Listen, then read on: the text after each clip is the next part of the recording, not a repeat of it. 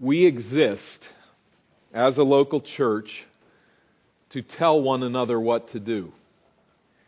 By God's grace, we form a community in which we tell one another what to think, what to say, and how to live. Yes, of course, we are called to counsel one another wisely, with love, and with gracious compassion. And no, we're not called by God to become a church of self congratulating know it alls who enjoy ordering people around. But in the noblest sense, we form a body in which mutual counsel is to be appreciated, encouraged, and developed among us. Well, I don't have to tell you that such a church culture certainly reveals people who are serious about their walk with Christ and those who are not so serious about that walk. Marinated as we are in Western individualism, we naturally recoil at the mere suggestion of anyone telling us what to do. Don't tell me what to do is a motto of our times. But such autonomous self determination is blown away by the Lordship of Jesus Christ. Right now, meditate on it, conceive of it. Right now, the Lord Jesus Christ reigns from heaven's throne. He watches over us as He gathers a people for His name. He is our ruling head as the body, the church. And as we learn to calibrate our lives together to that reign, to that lordship, His will and His agenda will exert strong influence upon the way that we relate to one another. It will indeed lead us to tell one another what to do. I'm being a bit provocative in that phrase, but in the best and noblest sense of the word, the reigning Christ will lead us to that type of relationship. To exhort one another, to encourage one another, to honor Christ's will as he reigns over us. On occasion, I've had the opportunity to travel to different parts of the world and different parts of this country as your representative. And I come into places with some regularity and I tell people what to do with authority, people I've never met before. It's a kind of strange thing when you think about it. Who do I think I am? Going into places like this and saying, this is how your church should be ordered. This is how your relationships should work. This is what you should believe and what you should teach and how you should live out your life. Who am I to think I have any right to go into such places and tell people these things? There's one answer, isn't there? There is a reigning Christ.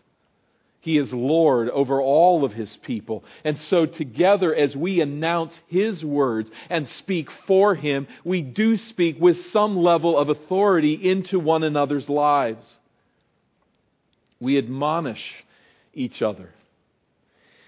Now, this brings us back to Romans, the book of Romans, our studies through Romans, and chapter 15 in particular here today. But as we think of chapter 14, verse 1 through 15, verse 13, Paul has inserted himself in a number of relational conflicts that the Roman church is having with one another. It particularly surrounds that issue of Jewish Christians and their understanding of God's will under the Old Covenant, how it applies to their Christian life, and Gentile Christians who do not have that heritage and that background, and there's conflicts in the church. And the Apostle Paul, writing to this church, he's never met them, never been there. And he says, in fact, he calls some of them weak in the faith. And he speaks to others who are strong in the faith, who understand the relationship between these covenants. And he exhorts them, he admonishes them. He says to the weak, You must stop judging those who eat non kosher meat, even though it violates your conscience. That Gentile Christian who is doing that with clear conscience, Christ is his or her master. You can rest in that. I've received them. They will stand before my judgment someday. You can rest in that. It's okay. Don't judge them. And to the strong, he's saying, do not despise or dismiss the weak in the faith. Love them, receive them. I want you to protect their conscience, to do nothing that causes them to stumble in the faith.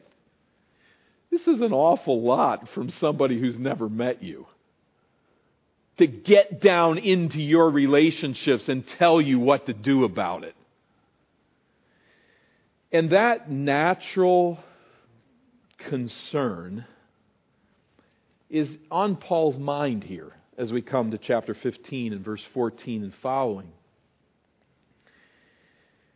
Who on earth does Paul think he is to tell the Roman believers what to do?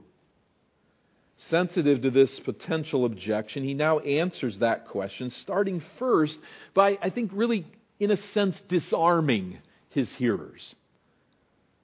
Paul commends three qualities in his readers, but since he's moving toward a defense of his right to admonish them, which will take up the rest of this section, I believe the emphasis in verse 14 falls on the Romans' ability to counsel one another. And I'm going to turn the outline here this morning in that direction for that reason. I think as we take 14 through 21, we think of the big picture of what Paul is trying to accomplish he's in a sense disarming them as he prepares to explain himself. But first of all, he commends the Roman church for its ability to counsel one another. Verse 14. I myself am satisfied about you, my brothers, that you yourselves are full of goodness, filled with all knowledge, and able to instruct one another. I'm satisfied about you. This is not flattery. Paul has ministered elsewhere with some of their members. He has heard reports about them, and he has genuinely become convinced about the goodness of this church. But more importantly, and I press this on you here as we think on this passage, more importantly, he considers the risen Christ. And that's why he talks to them this way. Not merely because of their reputation, that he has heard. I've become convinced. But he speaks to them this way because he's convinced that Christ reigns as Lord over his church. And so where Christ saves and redeems, he sanctifies. He moves in the lives of his people to change them and develop them. Paul knows that God is actively nurturing Christian character in this assembly. And so he rightly and sincerely commends them here in verse 14 for what? First of all, for their goodness. God's grace, His goodness flows through them in their relationships to one another. Remember the context here. We have strong and weak struggling to relate with one another, judgment going one way, ridicule going the other, and Paul says, I am convinced about your goodness. Secondly, he commends them for their knowledge. Now, as he lays this out here, filled with all knowledge, he's not saying that they know everything there is to know, of course. But they possess the knowledge necessary to live the Christian life. They know right from wrong because they have a solid knowledge of God's revealed truth in Scripture. And you notice that last phrase there again in verse 14, and you are able to instruct one another. I commend you for this. You're able to instruct each other. The word instruct one another can be variously translated. Depending on the context, it speaks of warning, of reminding, of teaching, of encouraging and often even of correcting one another's behavior. I look at you as a church. I'm looking for maturity here. I see your goodness. I see your knowledge. And I praise God for this skill that you can correct and warn and teach and encourage each other. You're talking together and you're relating together in such a way that is helpful to one another's sanctification. It's an amazing statement. As they served Christ, who is head over their church, they demonstrate this by minding one another's business on some level. They're minding, that is, one another's sanctification. Paul commends them for being mature to render mutual counsel. Their maturity as church members was witnessed in their capacity and their willingness to help each other conform their lives to the will of the risen Christ. So, as Christ reigns over them as a church and is their head, they are speaking His truths to one another such that they grow up in the faith. Reminds us of that classic statement in the book of Ephesians, chapter 4 speaking the truth in love. That we, as the members of the body, are to speak truth in love to one another. We're to grow up in every way into Him who is the head, into Christ.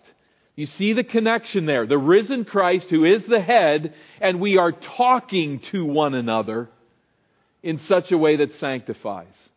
From our head, the whole body joined and held together by every joint with which it is equipped, when each part is working properly, makes the body grow so that it builds itself up in love. Amazing connection there. The head, Christ, is the source of our growth in our life. But he uses the members to speak to one another, encouraging one another, thus working properly so that we build one another up in the faith. And it certainly leads to the question of how does Eden Baptist Church do this? Do we just observe from a distance and say, well, that's nice thoughts for them? But no, of course, for us. How do we do this? I think we probably do it in ways we don't even recognize. But let's start with the prerequisite it is to see the triangular relationship. One on one, we relate to each other down here, but we relate to Christ above. It's only as we are relating to Him who reigns above that we will have any chance of seeing this take place in our lives down here on the carpet, as we relate to one another here. Only as we see that. But having said that, I think this takes place. We build one another up. We admonish and counsel and encourage and warn and counsel one another forward in times when we talk. And that has happened before this service, and that will happen by God's grace following this service. At times such as that, when we interact, and I encourage us again, if we're going to be a church mature enough to counsel one another, then we have to talk about more than the melting snow, although it's pretty exciting. But we, and feel free to talk about it. But as we talk with one another, we want to talk about what we've learned in God's Word. We want to talk about our, our walk with Christ as we break. We want to pray here with one another as we follow the service. It takes place certainly as we gather in home groups and in Bible studies throughout the week. There, where we have more opportunity to speak to each other, to know what is your life like? Where are you living? How are you growing? Where are you progressing? There are opportunities for this in discipleship relationships that pop up and bud here and there as people take one another along. We have opportunity here as we address sin and confess sin to one another as we relate as brothers and sisters in Christ. Certainly, there is an opportunity here at times of grief and trial as we encourage one another through notes of comfort, through words of encouragement, through just being there with each other through times of grief and difficulty and heartache. As we pray for one another here in the assembly and privately in our homes, we are bearing up. Now, they're not specifically speaking to one another, but speaking about one another to God. we edify and encourage. And again, how we do this as a church together certainly should be taking place here in the assembly as the word is taught, but also in the area of church discipline. This is one way that we warn and we correct as a church. And I think, honestly, on the basis of this verse, on the basis of this passage, that the Spirit of God would look down upon a church and would say that a church is maturing and growing and a cause of rejoicing to the Lord if it is capable of addressing sin. It's not an easy thing for us to do as a church, and we have to continue to talk about it and encourage ourselves to do what is right in this area. But indeed, that is what we are doing when we admonish this Greek word to warn, to encourage, to call to right action. If we're going to honor the Lord, then we need to have the capacity to do this on all of these levels to be speaking to one another, as we see here in Ephesians 4, to be speaking the truth in love to one another, such that we, in a sense, mediate the will and the purpose of Christ in our relationships with each other so that we grow. And that'll happen in very casual conversation, informal conversation, one on one, smaller groups in the assembly on every level seeking to say that our relationships with each other grow us and encourage us in the faith. Paul looks at them and he commends this church for being able to do this. But by encouraging them in their instruction of one another, he seems to be setting them up to consider his counsel toward them. And we find that now in verses 15 through 21. Paul asserts now, secondly, then, his authority as an apostle to the Gentiles to counsel the church, even though he doesn't know them and has never been there, doesn't know them personally. Some of them he does, but uh, doesn't know them as a church as a whole personally. But verse 15, but on some points, I have written to you very boldly by way of reminder because of the grace that's given me by God to be a minister of Christ Jesus to the Gentiles. So he's saying what? Praise God, you have the ability to admonish each other. But I also have the authority to admonish you. I've waxed bold here in this letter as I've instructed you, even though I've not met you in person. What authority does Paul have to tell the Roman church what to do? The answer is the grace given me by the risen Christ the grace given me by God to be a minister of Christ Jesus to the Gentiles.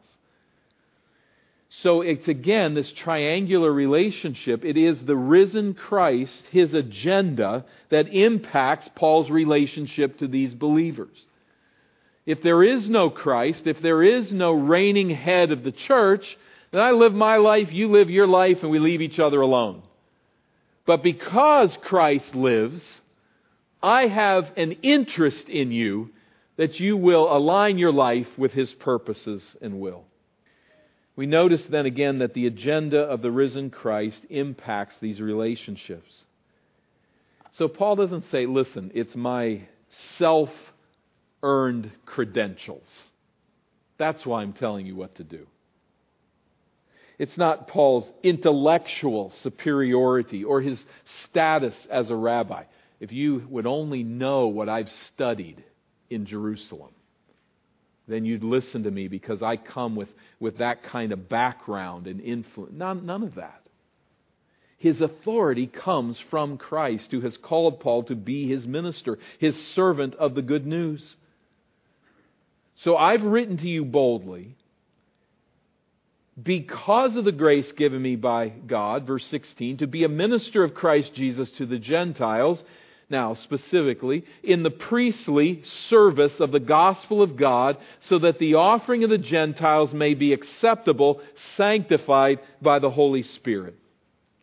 In the priestly service of the gospel of God, Paul speaks here obviously figuratively. He's not a Levitical priest any more than the Gentiles are sacrificial animals. But what the picture is here is Paul is saying, I, like a priest, am offering up to God The Gentiles. That's us today, in a sense. Those who have come to Christ outside of the call of God upon Abraham and Israel. I am offering those who have responded up to you like a, a living sacrifice that brings pleasure to the Lord. So we think of verses 9 through 12 again and the praises of the Gentiles that are lifted to Christ as they come to salvation, as we have lifted our praises to Him this morning because of the salvation that's come to us in the Lord Jesus Christ. He says, That's what I'm into here. These Gentile believers in Christ are, you notice, they're sanctified by the Holy Spirit, the end of verse 16 using that same sacrificial imagery of the perfect lamb, the flawless animal. They are being sanctified by God and purified. The Jewish Christians should certainly take note here. God has an agenda to save a people for his name. He's included the Gentiles. They are praising him. And Paul is moving around the known world, winning people to Christ and lifting them up, as it were, to the Lord and saying, Here, here they are, those for whom you've died. Now, speaking of his work to win Gentiles to Christ, Paul continues verse 17 by adding this In Christ Jesus, then, I have reason to be proud of my work for God. He boasts in his work for God, he does not boast in himself. He boasts in the work God is doing to convert Gentiles to Christ, to embrace the good news of salvation in His name. Verse 18, For I will not venture to speak of anything except what Christ has accomplished through me to bring the Gentiles to obedience by word and by deed. Notice again that it's what Christ has accomplished the emphasis falling on what the risen Christ is doing in this church at Rome and in the churches that Paul has established and those that he hasn't throughout the world. And we notice in verse 18 that Paul has accomplished what he's accomplished, he's carried forward by word and deed. By word. What's that? That's his preaching of the word, his taking of the message of the gospel to them. And by deed, what is that? Certainly by his travels by his suffering of persecution and by miraculous deeds, verse 19, by the power and signs and wonders, by the power of the Spirit of God.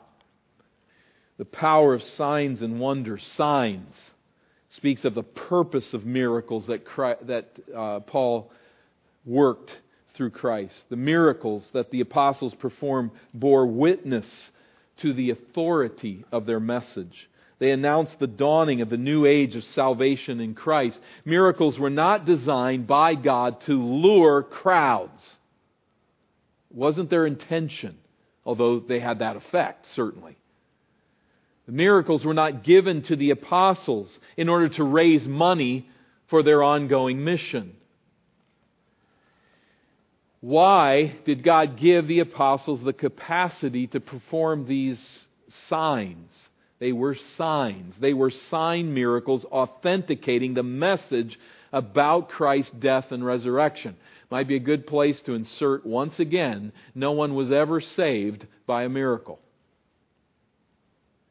You say, what about the Apostle Paul? No one's ever saved by a miracle. We're saved as we respond to the message that the miracle attests. There are those who witnessed the miracle of all miracles, the resurrection of Jesus Christ. And what did they do?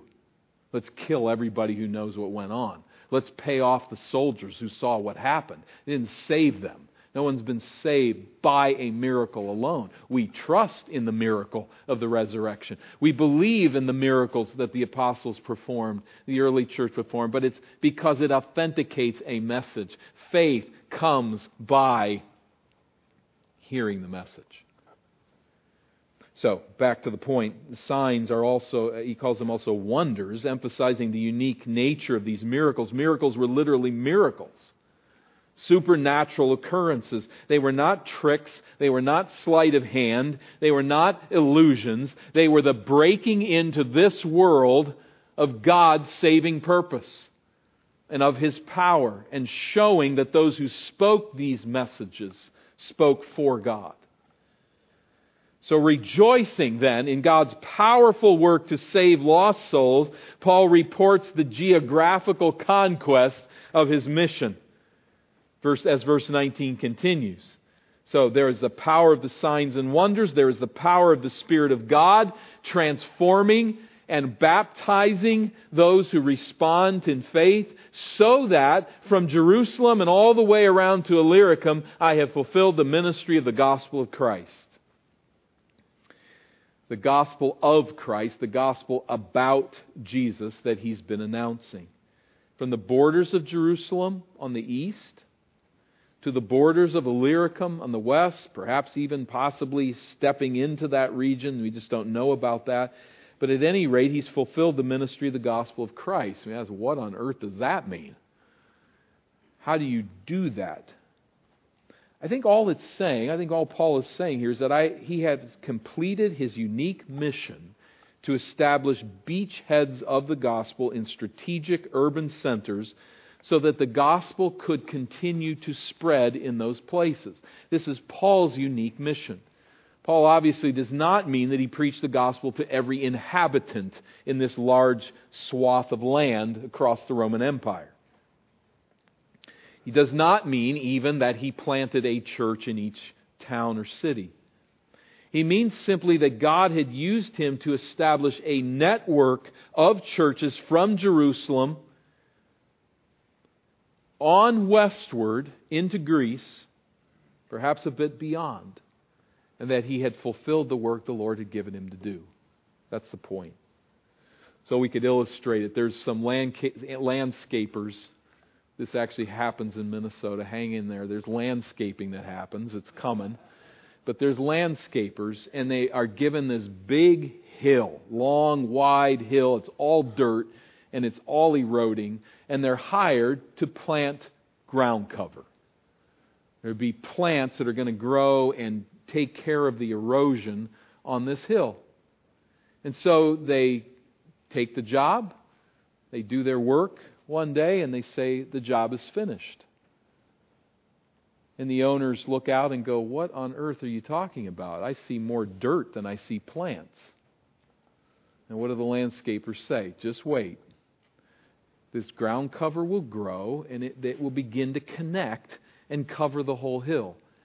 It's in a sense where Paul is at here. I've put the plants in. They're not all connecting yet. It might take days to travel between the churches that, that I've established, but they're going to begin to spread the truth from those beachheads out to others. And I've fulfilled this work by the grace of God. Verse 20 and thus I make it my ambition to preach the gospel not where Christ has already been named, lest I build on someone else's foundation. That's a figure of speech, meaning to evangelize in a region where someone else has already proclaimed the gospel. There's already beachheads there that are disseminating the gospel. Paul's mission was not then to go into those areas. And we could ask then, is that wrong? Is it wrong to teach or establish churches in places where the name of Christ is already known? I think we all know intuitively, of course not. There's nothing wrong with that. Paul expects this to happen, in fact. He sends Timothy and Titus and others of his missionary team into such places. So it's clearly not wrong for others, but Paul's not going to do that because of his unique calling and mission. It's his unique calling, as is the calling of pioneer missionaries, such as, let's say, the farmers that we support, to take the gospel into places, to seek to plant churches at places where people have never heard the gospel. And you can't point in this region to a church that is serving as a lighthouse of saving faith in this region. I, I, I, that was my agenda. That's where I was going. That's my calling says Paul. So he, to say it a different way, was called to plant or to sow the seed. Others were called to water it after him. God has called me to aggressively traverse the Western world to establish these beachheads for the gospel in major Gentile cities where no one else has done so. That's my work for the risen Christ. And he's saying what subtly? Roman church, that's why I'm talking to you. You are among the fruit of the Gentiles that God is giving, that God is winning for his name. That's you. And I'm an apostle to Gentiles, and that's why I'm talking to you. And why indeed any Christian can talk to any Christian, because we serve the agenda of Christ.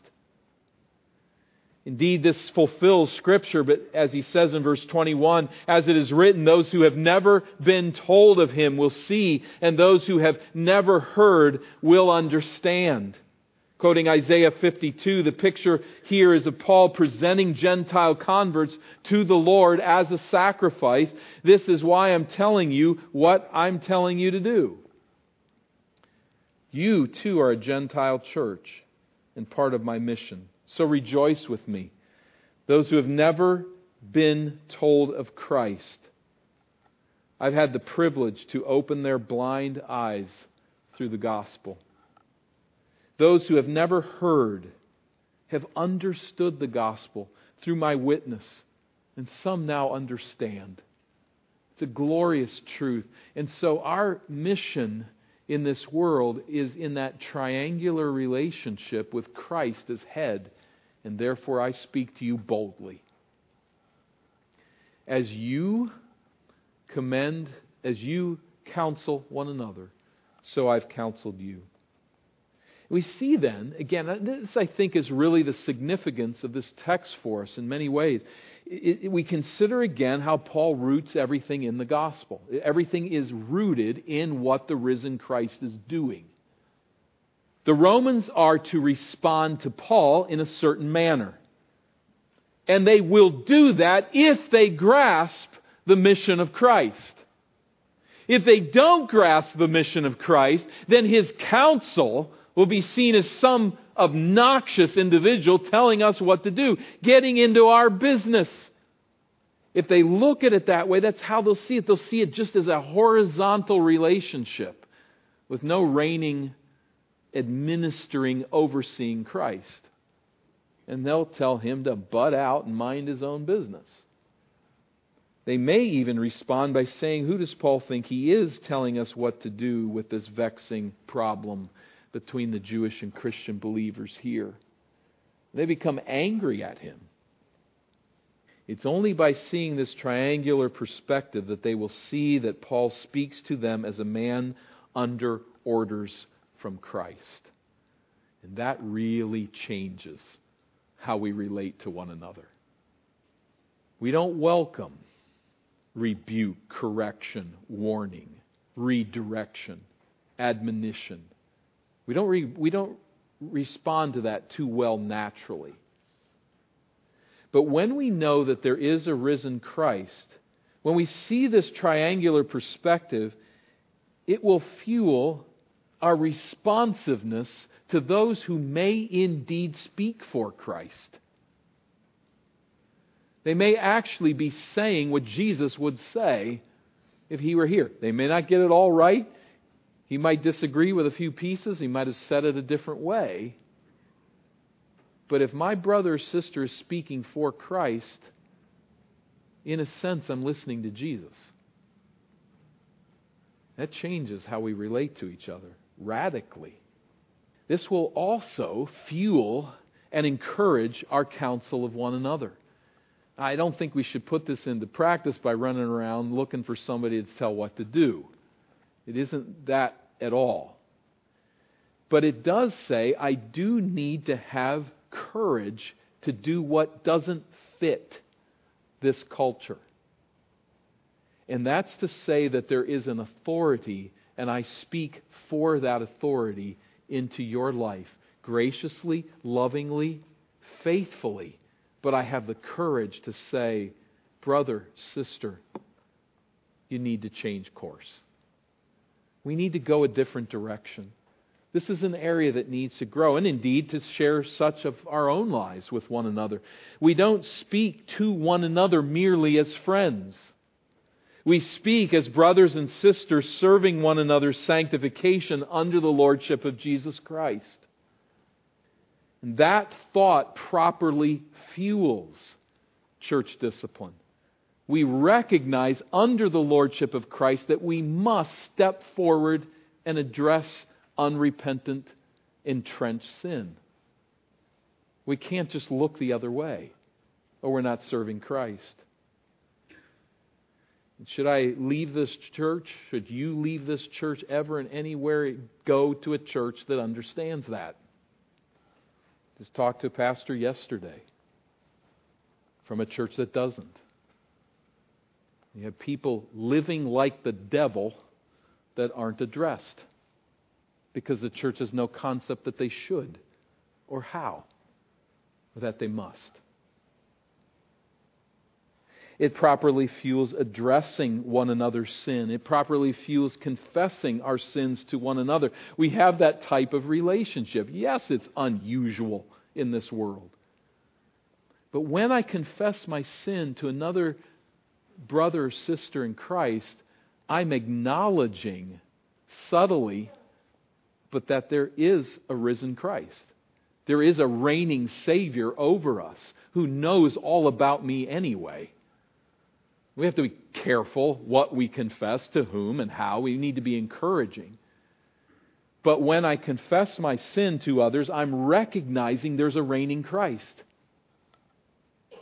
It properly fuels indeed how we would respond to visiting speakers know how we think of this that often, but uh, to me, I, I, I, do now and then. I think we have people come in here that know hardly anyone, and they tell us what to do for an hour. I say that's a beautiful thing because the relationship is reflecting that we all know the Savior. And so someone can come with open Bible and say, This is what God says. And though I may not know this individual hardly at all, we seek to vet them, of course. But I don't know this person at all, and yet this is my brother and my sister. I can speak to them the truth of Christ. They can speak to me the truth of Christ. I don't have to know them other than to know that He is their Lord. It also fuels our capacity of response. Verse 21. Our eyes have been opened by the gospel. We who had not seen now see. We who had not understood or even heard now understand that Christ's death and resurrection is our saving grace. And to think for those who are separated from Christ today, you've not come to personal relationship with Him.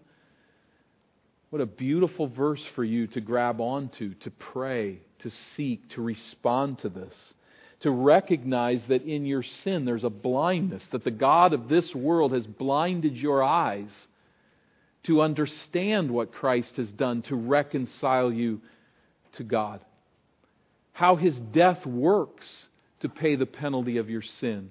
How his resurrection becomes our conquest of death and our victory forever. These things, if you're blind to them, you don't see them as beautiful, you don't see them as essential.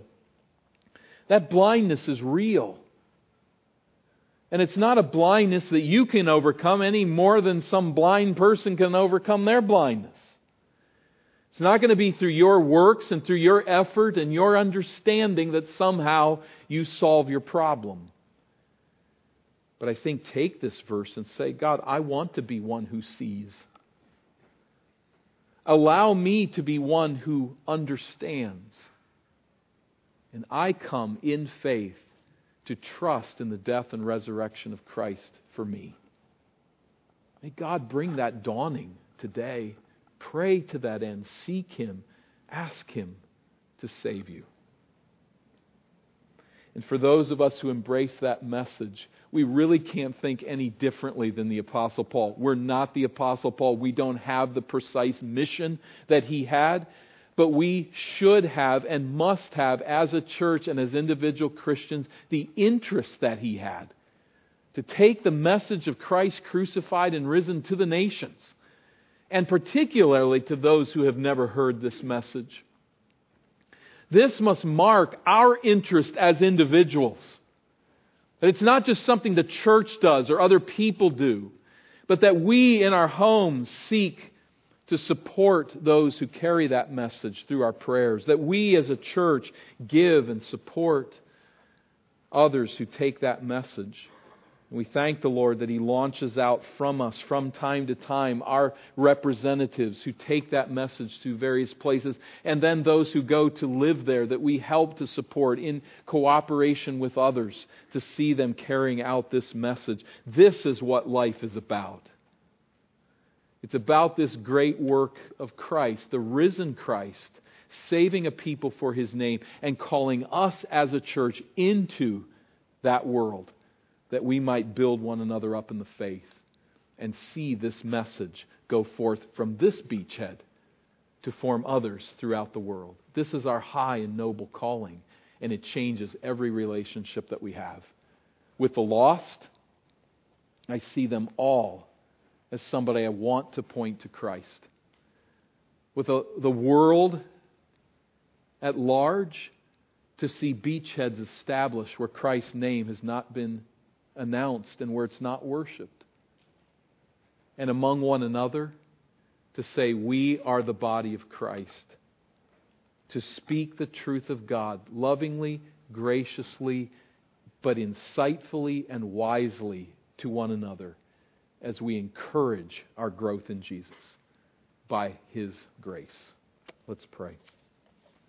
Father, allow me before this congregation and representing them in voice to say to you, to express to you our thanksgiving, to express our joy that you have saved us by the gospel of Jesus Christ.